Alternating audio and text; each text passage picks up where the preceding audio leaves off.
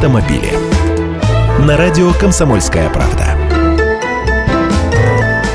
Здравствуйте, я Андрей Гречаник. На днях ряд СМИ оповестил нас о том, что с 1 ноября якобы вступил в силу некий закон, который вводит запрет на использование летних шин зимой и наоборот шипованных шин летом. Вы наверняка об этом что-то в интернете читали, соцсети прямо изобиловали подобными ссылками.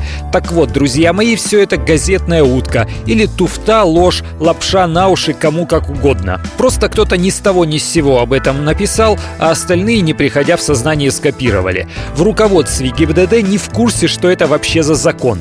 И в правительстве официально опровергли эту информацию. Нет такого закона. Хотя требование о необходимости переобувать машины по сезону все же существует, но оно появилось раньше и оговаривается техрегламентом Таможенного союза.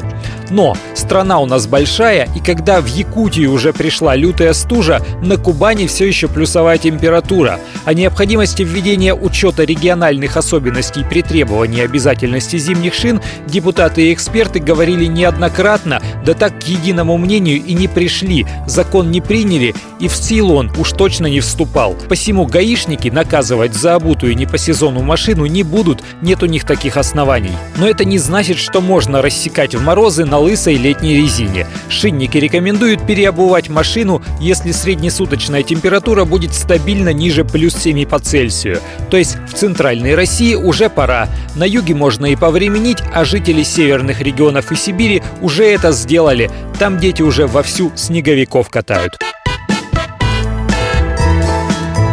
Автомобили.